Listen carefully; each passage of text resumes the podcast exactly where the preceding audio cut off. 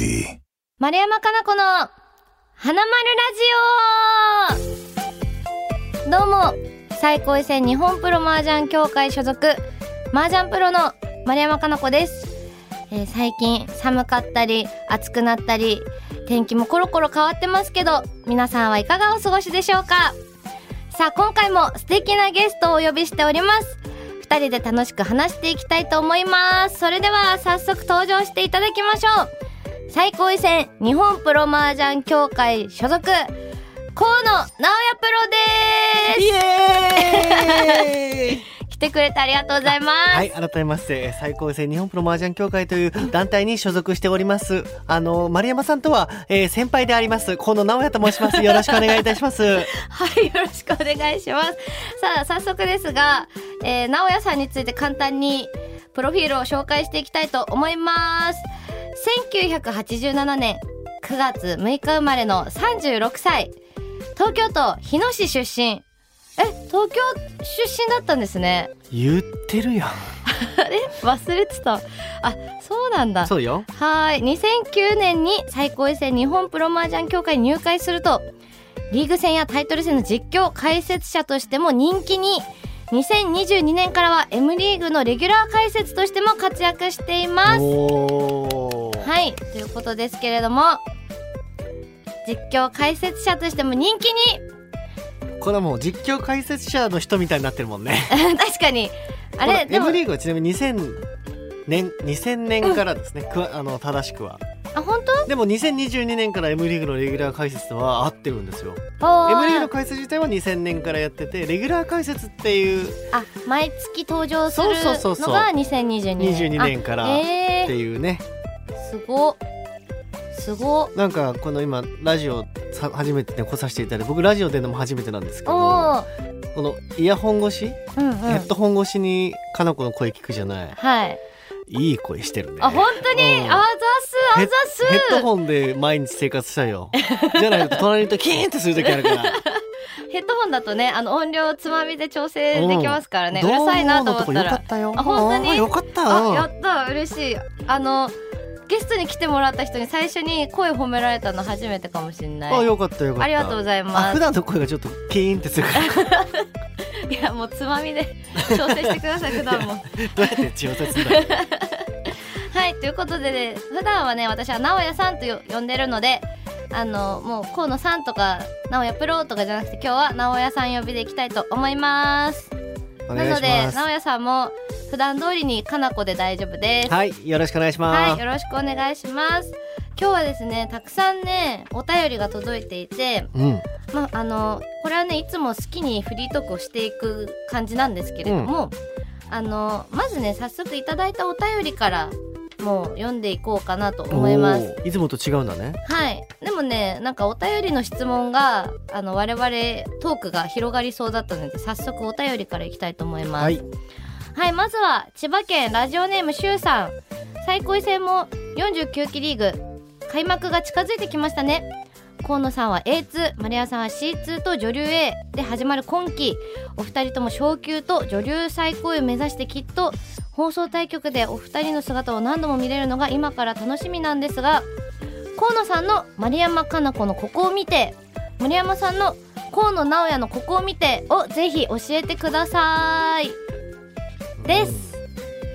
難しい質問ですね。いやでも難しくないでしょ。だって直哉さんなんて私の師匠であり私の麻雀のことをもう1から100まで全部知ってるわけですから。そうね。はい。よろしくお願いします。え丸山じゃあ二つかな子のここを見て。はいまずダメなところから 先にね。そうここを見てっていうとさやっぱさ僕はもうかな子のダメな方をよく知ってる方だからさ。はい。ダメなところはねうん。あの自信がなくなった時の顔。顔でわかりますからあーこれ今自信ない時だなっていうのをねあの顔たまにね最高ですね最近まあ放送 M リーグもそうですけど、うん。だいぶ顔が抜かれるようになってるんですけど、うん。かな子はね顔にめちゃくちゃ出るんですよ どんな顔？あの自信がある時と自信がない時の顔。あの特に何にも街がいいとかじゃなくて今の状況がうわこの状況やだなとかのがすぐ顔に出てる時 ちょっとイライラしてる時の顔してるんで。えどういうこと？目バキバキってことですか？なんかうーんっていうなんかしかめっ面みたいになってる時が不安な時ですその時の方がううんうん。であの自信あの口とんがらかしてる時は自信ある時はい ける。これこうしよっかなみたいな感じの口する時あるんで。どちらかというとここを見てはやっぱ対局中の顔ですかね。顔。麻雀はねあのだいぶまあもう3年4年ぐらい一緒に見てますけど、まあマイナス2億からスタートしたんですけど あの僕が100だとしたらマイナス2億からスタートして今でも3とかにはなってる あの地上に出てきた。地上に出るのなかなか難しいから。かマイナス2億からのスタートよよ結構いいスタート切りましたね。そうですね。あと麻雀はね とにかく強気なところが多いんで最近は特に。確かに。あのーあん丸山加奈子が安全牌を持つ時と持たない時みたいなところをね勉強で皆さんが見てうん。楽しんでもらえればいいかなと思います、はい。まあねこのあの安全牌持つ持たないとか強気とかはね結構やっぱ周りの一緒に勉強している仲間たちに影響を受けることが多くって、うん。まあなんかいろんな直哉さん含めお世話になってる先輩いっぱいいてあと石井一馬さんとか綱川さんとか下石さんとか品川さんとか結構ねその先輩たちも各団体各リーグで活躍してるけどまあバランス違うもんね。その4人ななんなら僕が多分一番強気ではない。守備的っていうかね、弱気な方ですけどかなちゃんはね これがまたちょっと聞いてくれます？いいですか？言って。えいいいい全然いいよ。これもう4年間ぐらいずっと一緒にやってきてるんですけど、うん、最近の僕の悩みはまあ僕の話は聞かないね。そんなことない。もう僕の話は聞かずにそんなもうことないよ。気がついたら違うバランスの方に行っちゃってるんで。はい、だからまあやっぱね先生がいっぱい多いとやっぱね、うん。どっちを取るのかって難しいんですけど、うん。どちらかといったら今かなり強気の方になってるんでたまに私押しすぎかなって思う時が多分自分でもあるんじゃないかなと思いますね。やなんか。それ思ったの先生もそうかもしれないけど、うん。まあ、最近で言うとプライベートでも高宮まりちゃんと仲いいんですけど、まあ麻雀一緒に打つ時もあるじゃないですか、でその時にやっぱ私が結構守備的でマリさんはめっちゃ攻撃的みたいな。でなんか自分に足りないものを持ってる人を見るとなんか私もそうなりたいな憧れみたいなのもあありなんか攻撃的な人がかっこよく見えるんですよね。いいなみたいなこうやって序盤に手配ブクブクにしても怖くないんだとか、なんかそういうのをなんか私もできるようになりたいながちょっとギア外れちゃう時があるなっていうのは思ってるんですけど。言ってたもんねずっとねまりちゃんが勝つたんびにね「まりちゃんはいいなすごい押せて」みたいな感じで。かっこいいなって言ってるんですけどでもねお互いなんか足して2で割ったらちょうどいいかもねみたいな話したりも。あそうです。あそうあこの間ラジオにマリさんが来てくれた回もあるんですけど、うちら麻雀も足して2で割ったらちょうどいいよねみたいな話もその時したそう足しただけじゃダメだもんね。割るにしないといけないからね。うん。足した。ら足してもあんまねそのここら辺真ん中ぐらいに行くだけだから。そうそう足して割るにしたい。そう割るにしてね。そうそうそう。じゃあ私の番ね、はい。あの直哉さんのここを見て。まああの直哉さんはずーっと A2 リーグにいらっしゃるんですけど。お何笑ってんのよ。すごいバカにしちゃって。あのまずねもうずーっと A2 リーグにいる直哉さんは高級しないっていうのもすごい大変なんですよ。高級しないっていうのもすごい大変なんですけど A2 から A1 の壁もすごく大変で。でこの A2 から上がれるのかっていうところも注目ポイントですよね。うん 薄い薄い。なんですけど、まあ、あの麻雀の内容としてはあの私がなんで直哉さんに麻雀を教わりたいと思ったかっていうとこなんですけどほんと一番最初に一緒に麻雀を打った時に私最高戦で仲いい子で、えっと、飯沼さなかプロっていう子がいるんですけどその子がまず最初に教わっててでその日セットに「直哉さん呼んでいい?」って言ってえ「ぜひぜひ」ってことで直哉さんと初めて麻雀打った日があったんですけどその時に、まあ、最初は普通に立ててやってたんですけど手組みがもうよくわかんないなんか打点を見る手紙ってどうやってやったらいいんだろうなって当時私はすごく悩んでて途中から手配を開いてもう1打目からこれはこ本一を見るんだよとかなんかもうくっちゃんくっちゃんのこんなん上がれないでしょみたいななんか自分だったらもう手配を開いた瞬間からこの手は折りかってなっちゃうようなダメな手をまあみなんか魔法使いのようにねすごい綺麗な手に育つんですよ。でそれが、まあ、たまたまなんじゃないのって最初は疑ってたんですけどどの曲もどの曲もえなんか私この手ってすごい低い評価で見積もってたはずなのにテンパイしてみたらあれこれメンタンピンだとかなんか本一だちゃんただってなんかすごいすごい価値のある手に育っていったんですよ。でその時の選択が全然自分のなんか引き出しになくてなんか端っこから普通に切っていって何巡か経ってリーチいけたらいいなみたいな風にしかその時考えれてなかったんですけどあこうやって麻雀って打つんだっていう驚きの大発見がたくさんあってすごくワクワクしたんですよね。なので私がみんなに見てほしいのはそのワクワクする手作り。うん。をみんなに見てわあすごい魔法使いってなってほしいなと思います、長いけどいいよ。しょうがないよ。長いんだからよ。かった。長いんだから。これはもういつもいつだって長いんだから。このラジオだって長いんだから。ずーっと喋ってるんだから。スタッフさんが「はいこの辺で」って言うまで喋り続けるのがこの「花丸ラジオ」の良さなんだ今の顔見したかったですね。ラジオ中に。この顔を放送中にしたら要注意ですね。不安な時ですね っていう感じでありがとうございます、はい。褒めていただいて。はいじゃあ次の質問いきましょう、はい。これね一個一個読んでたら終わる放送が。まあでも行きましょう。うん。次次、はい京都府ラジオネーム北さん。河野プロへお尋ねします。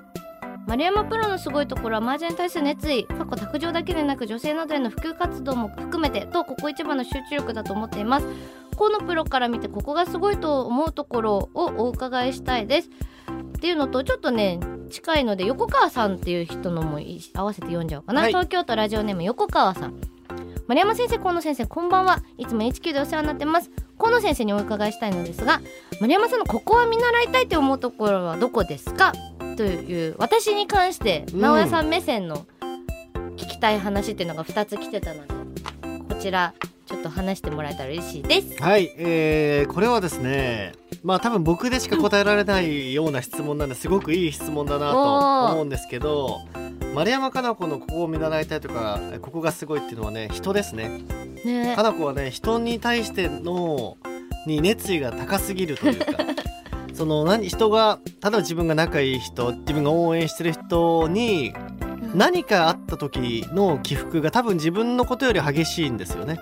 それは勝った時であっても、あの勝って「おめでとう」とかいう連絡をするのとか苦手なんですよ。うんそういうのを忘れちゃうんですけど その人が優勝したあるいは負けたってなった時に自分と同じような立ち位置で話せるっていうのは、まあ、一種の才能かなと思うんですよね。うんあのとにかく人が好きなんだと思うかな子はあ好き人が好きだし。そうそう好きな人が好きなのが 前面に出ちゃってるというか。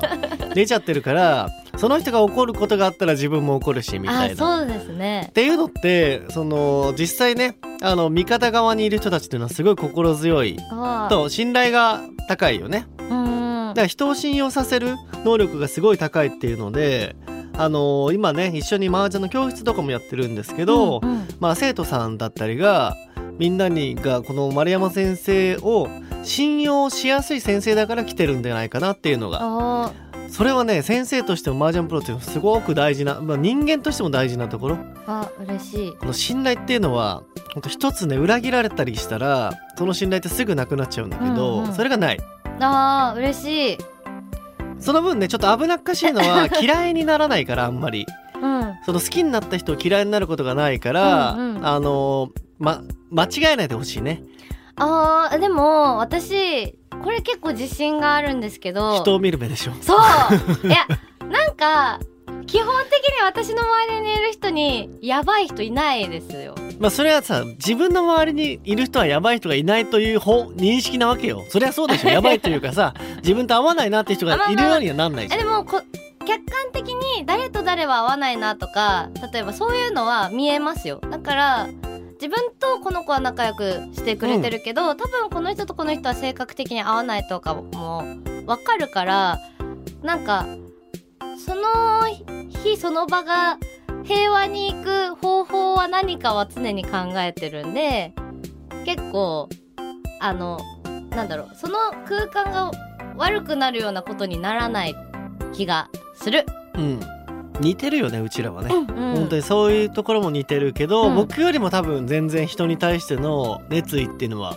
すごいんであの本当に信用できる人だと思って皆さんはがすごいところだなと思います。嬉しい。いやでも私もめっちゃ信用してるしなんならだから怖いのよ若干。あ裏切ら私が裏切られた時そう。に僕はあんまり信用しすぎるタイプではないんで自分が。何かあった時のために予防線を張ってるんですけど、うん。かな子は懐に入ったらそのまま入ってる状況がずっと長いん オでープン。ずっとなんかと扉開いてますみたいな感じだから。もし万が一何かあった時に、うものすごい落ちるんですよ。自分の起伏も激しいから。確かに。それをあ絶の望するかもね絶望を上げるのも僕がやんなきゃいけないんでできればあの絶望しないでいただきたいところなんですけど。でもそんな人いないもん周りに。まあまあ今のところはね。で信じてるからいいんですけど。まあまあっていう感じで、あのそれって本当になかなか多分持ってない才能だと思うんで、うんうん。その才能があるから今があるんじゃないかなと。こういうねラジオのお仕事もそうだしいろんな人たちがこの人を使いたいと思うっていうのは信頼がないとできないことだからだっていいな。いやなんか人人に優しくっていうか人人を大事にっていうのはすごいうん。自分の中で大切にしてることなんで、なんかそれを触れてくれたのすごい嬉しい。あでも足りないところもいっぱいありますからね。あそれはそうです。んん褒め褒めてばっかじゃあれなんであすいません、はい。ほんとポンコツでごめんなさい、はい、まず遅刻とかもありますし、はいはいはい、そういうとことかも重点的に怒ってますんで、はい、い、つも怒られて遅刻寝坊ありますね、はい。ちゃんとね ぷ帳尻合あ褒めすぎちゃよくない、褒めすぎたらよくない、うん、よくないから。ありがとうございます。さあ、まあ、たくさん、あの、いろいろね、お便りに関してもお話ししていきました。ということで、自由に喋っていきたいなと思うんですけれども、このね、フフリートークの項目で喋りたい項目あったら、あの、触れてもらっても構わないですし、何にしようかな。あー何にしようかね。なんか、そう、難しいね。あ、でも、喋りすぎちゃって難しいね。でも我々感覚がめっちゃ似てるんですよねお互いになんかあの前に話題にあげました MBTI 診断私たちエンターテイナーなんですよねそうなのよ。で仕事しててもなんか感覚が似てるから一緒に働きやすい人誰ってなったら私ナンバーワンは直哉さんなんですよねまあ、そりゃそうだよね。かなこもそうだもんね。俺でもエンターテイナーって出た時に、うわ、かなこと一緒だわって言ったもんね。なんでうわっていうの？しかも二人相性めっちゃ悪いんだよね。なんかあのエンターテイナー同士だとお互いになんかこう出ないなんかねお互いを潰し合うじゃないけどまあまあでもうまいことやってるんじゃないですか今のところ。あ、せっかくフリートークだからうさ、ん、お互いの直してほしいところを言い合おうよ。あいいですよ。直してほしいところね。はい。じゃあちょっと俺から行くねうん。。はえっと、まず、い。自信がないところ。自信がなくなって自分で落ちるところ。はい。まあ、泣くのは別にいいです、最近。うん。あと寝坊と遅刻。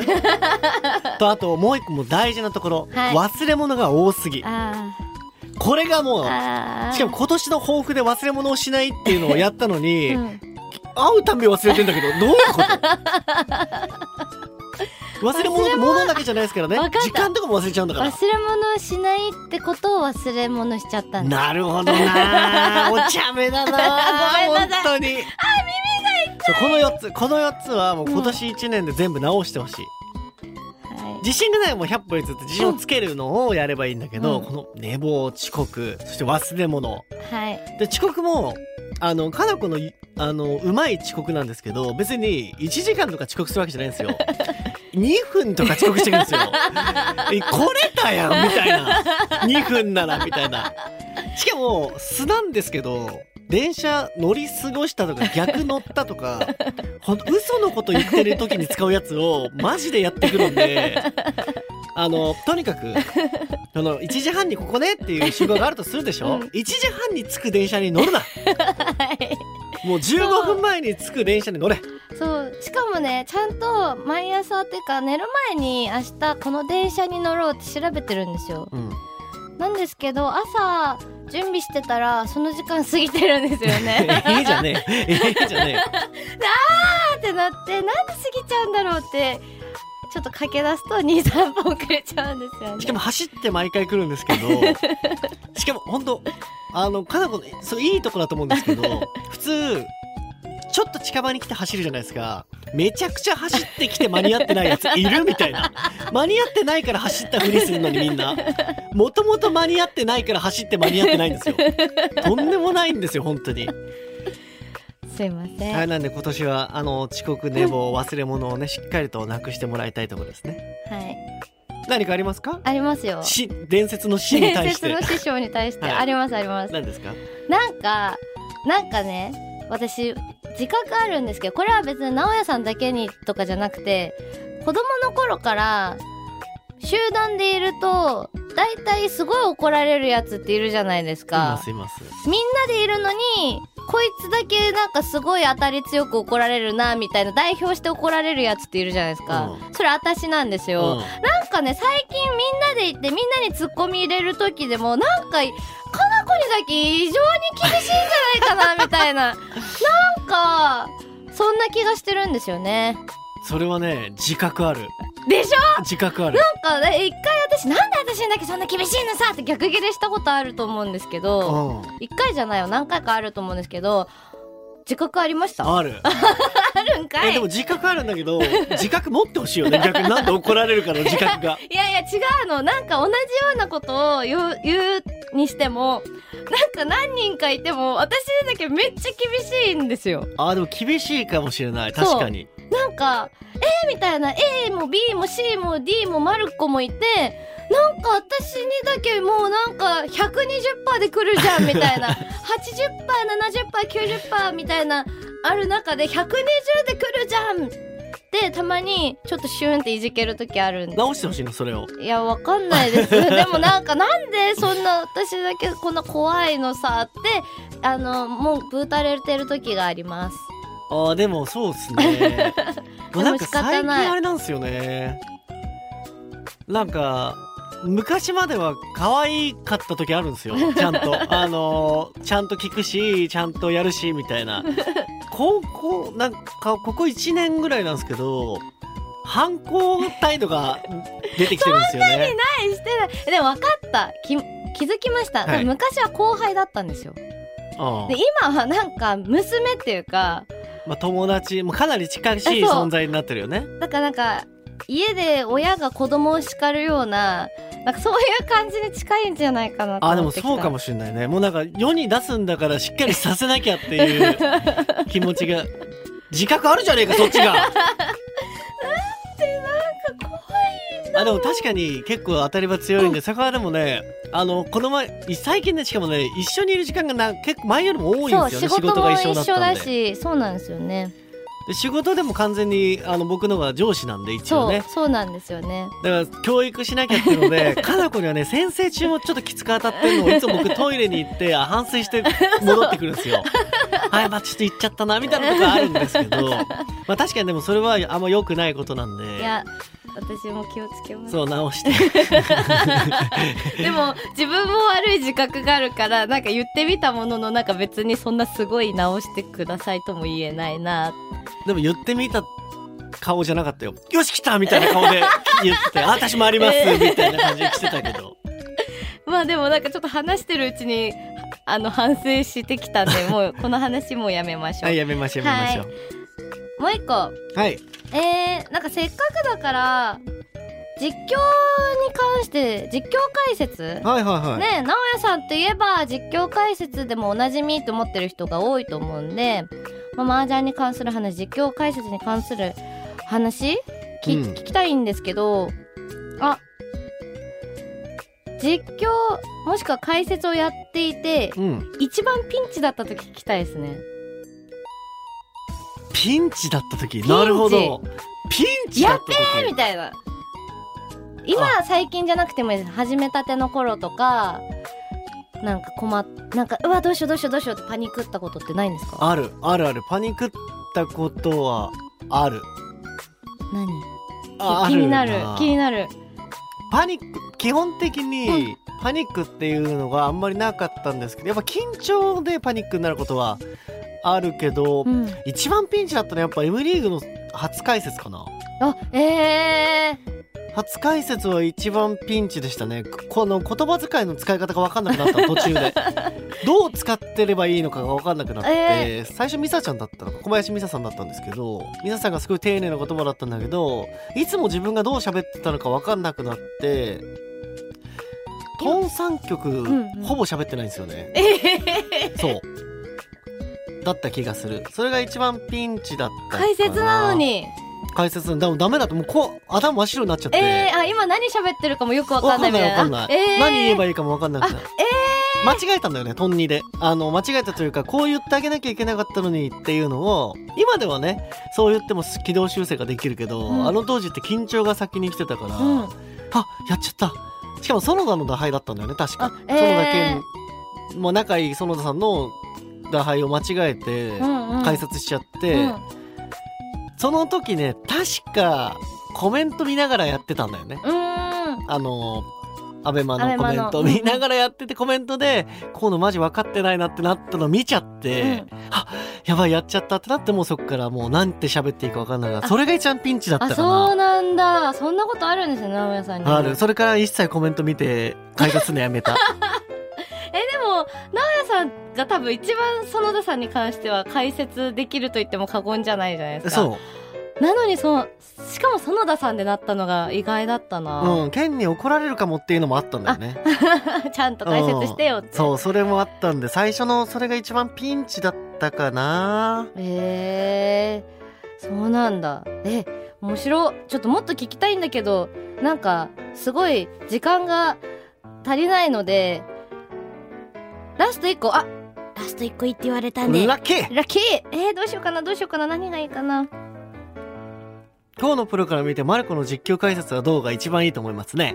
あじゃあ話していただけますか？はい、今ね、かなこちゃんはね、最近、解説もやってたんですよ、この前ね。そう女流名人戦で初めての一人解説、い、きなりキ基本的に実況やるにしても解説やるにしても、かなこちゃんは、どう、あの、やってもいいですかって聞いてくるわけですよ。そうどうしよう。どう思います？みたいな感じで。すぐ連絡困ったら全部直哉さんに連絡してるんで。でとりあえず解説やってみなさいっていう話をして実況はもともとまあやりたいっていうのもあったし僕も練習に付き合ったり教えたりしてたんですけど、うん。解説聞いてどうかっていう質問があったとしたら解説の方が向いてる、ねもうちょっと知識をつければね、えー、まあ、知識がまだ足りないけどあの圧倒的に解説が向いてるのは実況はね解説者によってあのかなこが楽しくなっちゃって声がかぶりすぎ な時があるけど解説は逆に自分が喋らなきゃいけない実況を最初にやってるから、うんあのこの実況をやったことある解説がやったことがあるっていうのは先に実況やってる人の方が有利なんですよね。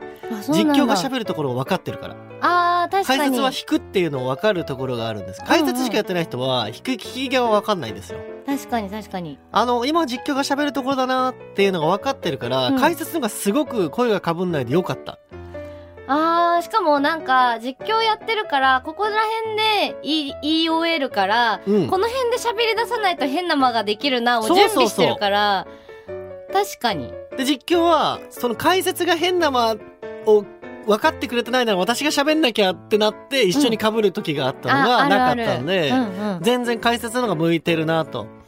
まあ、麻雀知識があと、やっぱ、うん赤坂ドリブンでいた時代から、うんうん知識だけは一丁前なんですよ。本当に。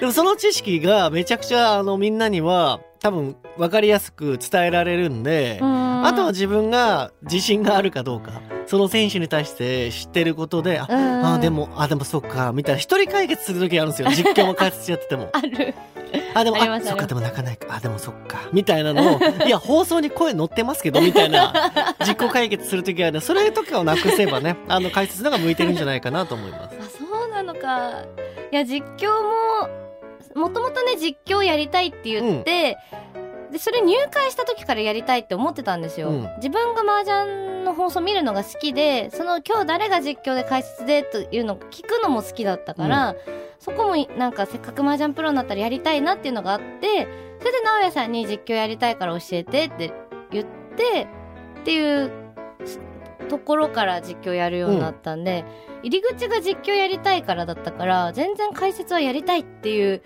思いは全くなかったんですよ。なんか、う拾えられなかった時になんか申し訳ないなって気持ちが来ちゃうから不安でやってなんかちゃんとその人のいいプレーを拾えなかったらどうしようが先に来ちゃってそうなんか向いてるって言われた今もでもやっぱ実況もうちょっとやりたいなみたいな気持ちにな今のがじ解説向いてる人の思考だからね。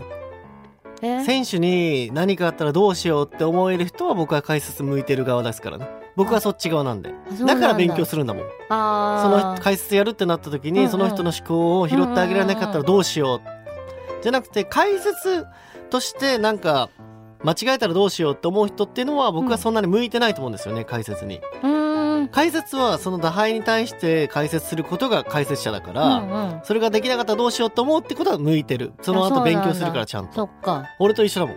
あ。えー、じゃあ第二の河野直哉なれるのかな？なれなれ。ようなれんか遠い。遠い。けどまあそんな感じですね。女性の中ではかなり、あの解説者って女性では少ないと思うんですけど、うんうんあの解説者向きなのはかな子は結構向きなのかなと思いますね。なんかちょっとずつでもトライしてみたい見ようかなって気持ちになりました。うん向いてるのはだよ。うん。俺はやっててほしいのは実況だからね。実況が向いてないだけで。やだ。実況も上手くなってほしいんだけど、ねえどっちもできるのが最高ですもんね。そうそうどっちもできるのが最高。